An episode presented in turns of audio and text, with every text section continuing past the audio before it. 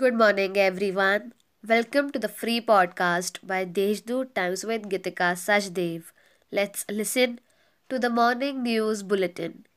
The pre service examination of Maharashtra Public Service Commission, scheduled on January 2, 2022, has been postponed.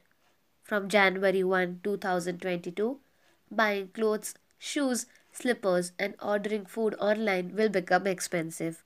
The goods and service tax on ready made garments will increase from 5% to 12%. On Tuesday, two coaches of Kisan Railway derailed as the train headed from Pune to Danapur. As the train was running at a slow speed, a major accident was averted. Many residents are excited to celebrate Makar Sankranti. However, the use of nylon manja is banned in the district as many have had their throats slit due to the manja. Many birds have also been killed by nylon manja. Therefore, District Collector Suraj Mandhare has warned of serious action against traders selling nylon manja.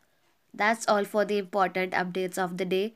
For more details, visit the Deshdoot's website.